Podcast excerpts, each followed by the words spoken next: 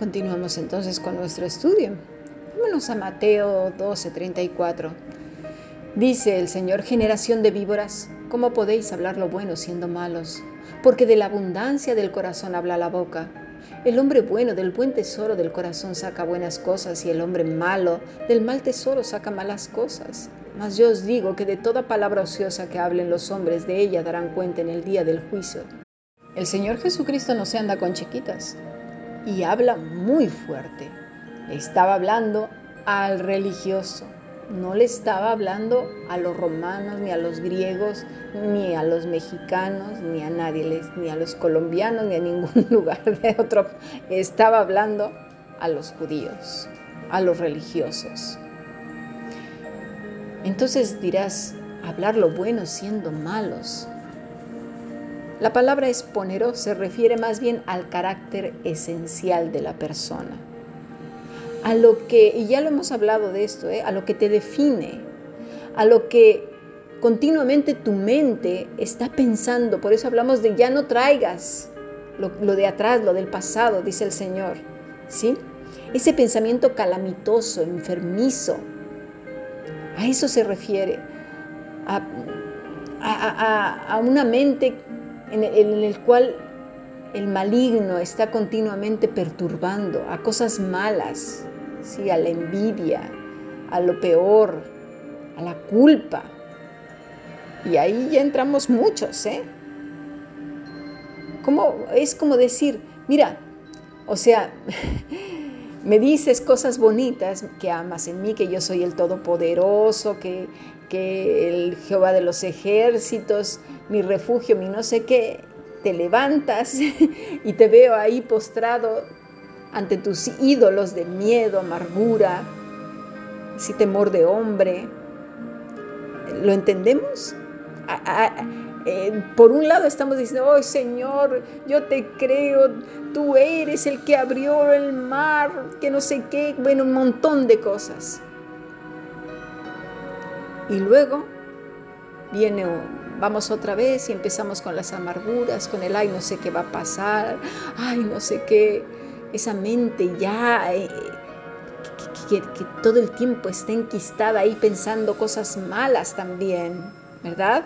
O esa culpa, la culpa que no nos deja, que, que nos tiene atrapados ese temor de hombre, ay no, no le voy a decir nada porque si le digo entonces se va a enojar y entonces ya no me va a querer.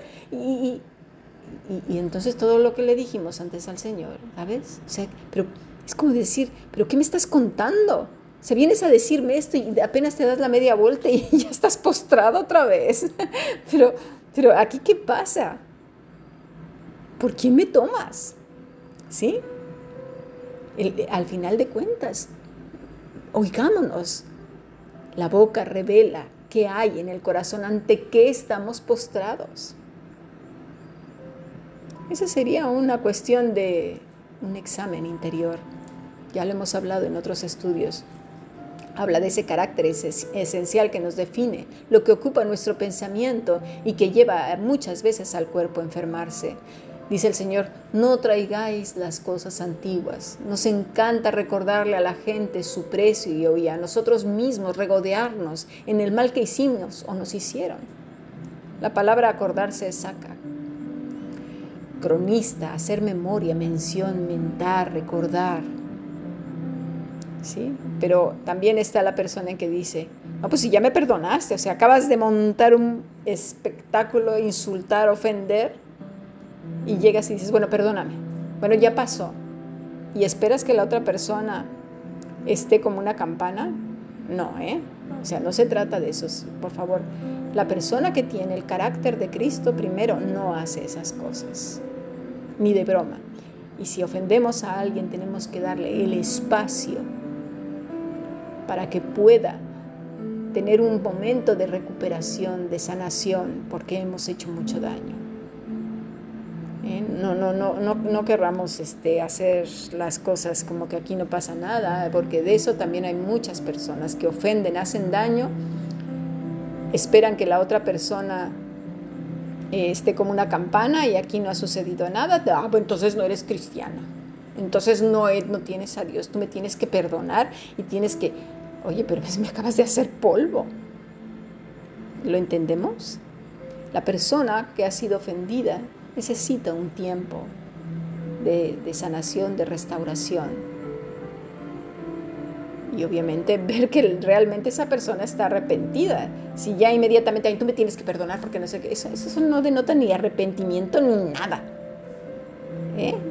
Seamos cuidadosos. Ese no es el carácter cristiano, en ninguna de las maneras. A veces alimentamos la melancolía trayendo una y otra vez eventos del pasado.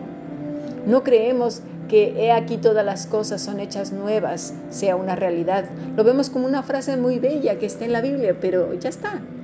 Lo que cuenta es lo que ahora pensamos, lo que vemos y oímos. Lo que alimenta ese sentimiento que traerá consigo las facturas, ¿verdad? Que son malestar general, alteración del ánimo, irritación, tristeza y más sentimientos de culpa, amargura, rabia y el cuerpo, pues obviamente lo resiente. Tensión arterial alta, azúcar y dolores de cabeza, etcétera y etcétera. Dice en nuestro pasaje de hoy que se escuchó la voz de Dios. La palabra que dice para vos es como un trueno, un sonido muy fuerte. En ambas escenas está la Trinidad presente en una clara armonía. La imagen es sublime y queda sellada en el corazón de aquel que agradece a Cristo con su vida, muerte y resurrección la promesa de volver, ¿sí? a restaurarnos como en un principio, a tener una comunión con Dios. Por eso es tan importante valorar el sacrificio de nuestro Señor Jesucristo, su vida, muerte, resurrección y promesa de volver. Pero nunca de manera ritualista. Lo que sucedió en ambas situaciones, tenemos que observarlo bien, no era un rito. No lo repitió Jesús una y otra vez para dar la impresión de que así se debería de hacer para parecer más santo o más piadoso. Fueron dos eventos únicos que no implicaron ritos, sino relación y mira, en ambos hay diálogo. Antes de que Dios hablara, Jesús ya estaba en una actitud de adoración, ¿sí? Por ejemplo, cuando iba a ser bautizado, ya lo, ya lo estudiamos ayer y antes de ayer. Y en la segunda, Cristo estaba en una actitud también de oración y adoración. Y dirás, pero Cami, en el texto de la transfiguración no dice eso. Bueno, vamos a ver que nos cuenta la escritura. Vamos, vamos a Marcos 9, versículo 2. Seis días después Jesús tomó a Pedro, a Jacobo y a Juan y los llevó aparte solos a un monte alto y se transfiguró delante de ellos y sus vestidos se volvieron resplandecientes, muy blancos como la nieve, tanto que ningún lavador en la tierra los puede hacer tan blancos.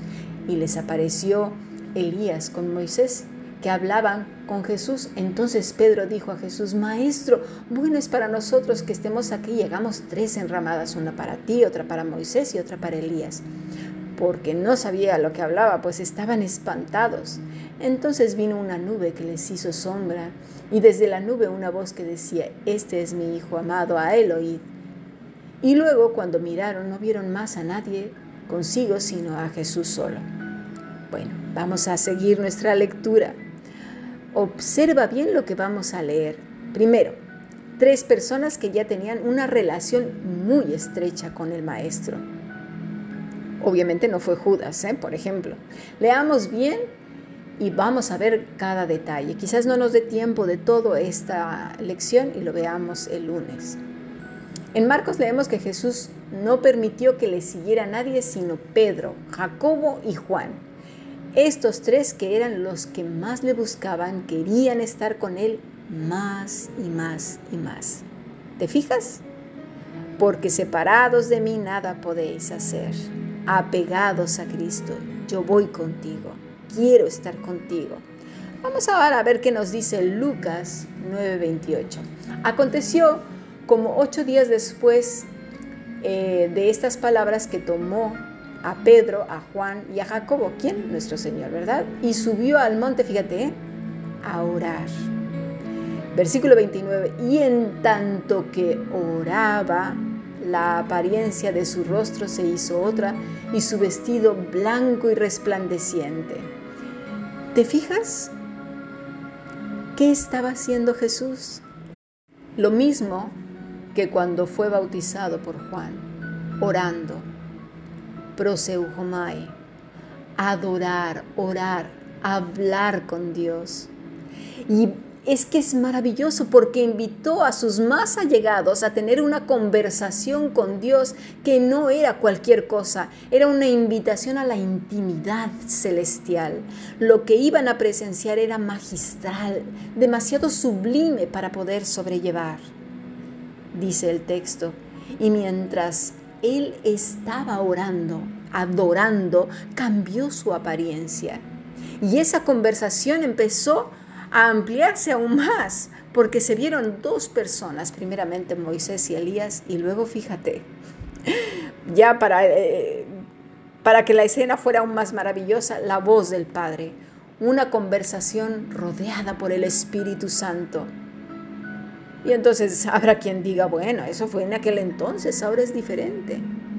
Bueno, te voy a dar la razón, es diferente porque la relación que muchas personas que tienen con Cristo es muy casual, ritualista, religiosa, ¿sí? que se interpone en una verdadera comunión con Cristo, con Dios. ¿Sí? Porque de estas relaciones religiosas, ritualistas, de estas rápidas cápsulas que se toman en una oración desesperada para resolver y calmar ansiedades, no vamos a tener esa intimidad con Cristo. Jesús tenía muchos discípulos aparte de los doce apóstoles. Ya hemos leído en alguna ocasión que tenía los 70, ¿verdad? Que envió de dos en dos. Estaban las mujeres que estaban con él, muchas, había muchos, pero solo tres estaban muy cerquita de él. Y luego uno más cerquita, que era Juan. Pero observa sus vidas, la implicación que tiene seguir a Cristo. ¿Sí? Implicaba mucho. Bien dijo Jesús que para un rico eso sería imposible, como el joven rico también, ¿verdad? Gente que no está dispuesta a dejar sus ídolos debajo de sus posaderas, bien escondiditos. Esas mismas posaderas que están en dirección hacia la cruz porque porque sus cuerpos están postrados a lo que realmente les ocupa su día a día. ¿Eh? Y luego van y, ay Señor, tú eres el santo, yo confío en ti, tú que no sé qué, ay. Pero levantándose de ahí otra vez a los miedos, a las amarguras, las tristezas, las inseguridades, la preocupación y, esa, eso, esa religiosidad. ¿Verdad que sí?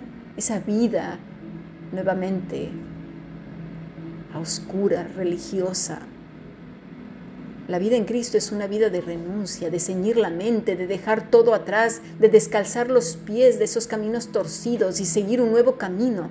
La vida en Cristo es desnudarse de todo aquello que nos da confianza, de lo que consideramos santo, hecho a medida, del siglo en que vivimos, de acuerdo a la economía, país, creencia, cultura, año, contexto familiar, contexto religioso.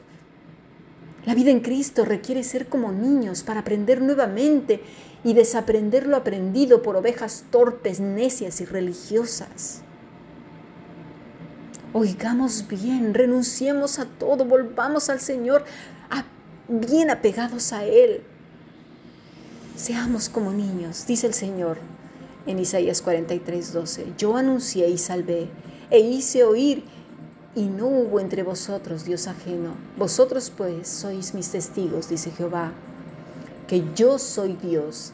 Aún antes de que hubiera día, yo era, y no hay quien de mí mano libre. Lo que hago yo, ¿quién lo estorbará? Así dice Jehová, el que abre camino en el mar y senda en las aguas impetuosas. El que saca el carro y caballo, ejército y fuerza, caen juntamente para no levantarse. Escuchemos bien, de verdad. Dice así, no os acordéis de las cosas pasadas, ni traigáis a memoria las cosas antiguas. He aquí que yo hago cosa nueva. Pronto saldrá la luz. ¿No la conoceréis? Otra vez abriré, abriré camino en el desierto y ríos en la soledad. Gracias a Dios por su gracia y su misericordia, que hasta el día de hoy tenemos la oportunidad de arrepentirnos, de volver nuestro ser como niños pequeños aferrarnos a Él y decir, Señor, yo no te suelto porque deseo tu bendición todos los días hasta que vuelvas por mí. Yo no concibo la vida si no es contigo. No quiero la religiosidad, no quiero estar postrado ante el miedo, ante las amarguras, las tristezas y el ayer, ni lo que va a pasar mañana, porque mi mañana eres tú. Quiero que mi vida esté entrelazada contigo, hoy, mañana y para siempre. Sigamos aprendiendo bendiciones.